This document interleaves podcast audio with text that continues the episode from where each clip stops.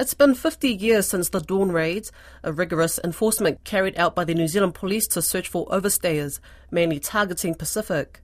The raids ended in 1979, but it wasn't until 2021 that the Pacific community received an official apology from the New Zealand government. Since then, the government has set up initiatives as part of their long term reconciliation efforts of the Dawn Raids. Jan Kohut has a story on one of those initiatives.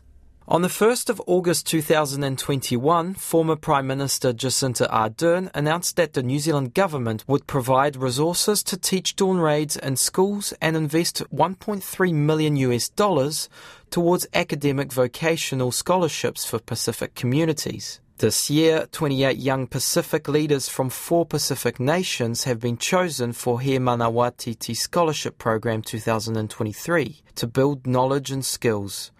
The scholarship recipients hail from Fiji, Samoa, Tonga, and Tuvalu. However, is this enough and could the New Zealand government do better?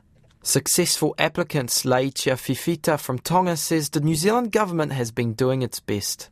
I think the, the New Zealand government is doing uh, already a huge amount of work in different aspects, uh, in social, uh, economic development, in, in, so many diverse areas in our Pacific countries, and uh, the aid, the funds that we received from the recent uh, um, Hunga Tonga Hunga Ha'apai volcanic eruptions. Many of the recipients are already serving their own community and say that the scholarship program will help build on their knowledge and capabilities that will benefit their home country.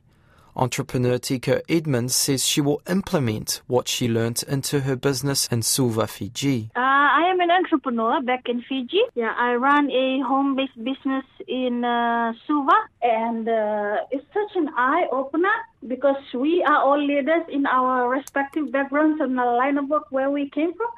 Understanding this, it plays a big role into into growing our knowledge and, and, and, upskilling ourselves. For some recipients, the Dawn Raid's apology was emotionally triggering, but it was a step into the right direction. Samoan recipient Teresa Henrietta Wolf reflects on what the Dawn Raids meant to her. You know, us back in Samoa, we have that um, tradition of forgiving, the, our traditional uh, ifoga, the way you apologize when you do something wrong. So, but you know, this is a new generation. We all understand that we're moving forward and we forgive people. We don't hold grudges against um, each other.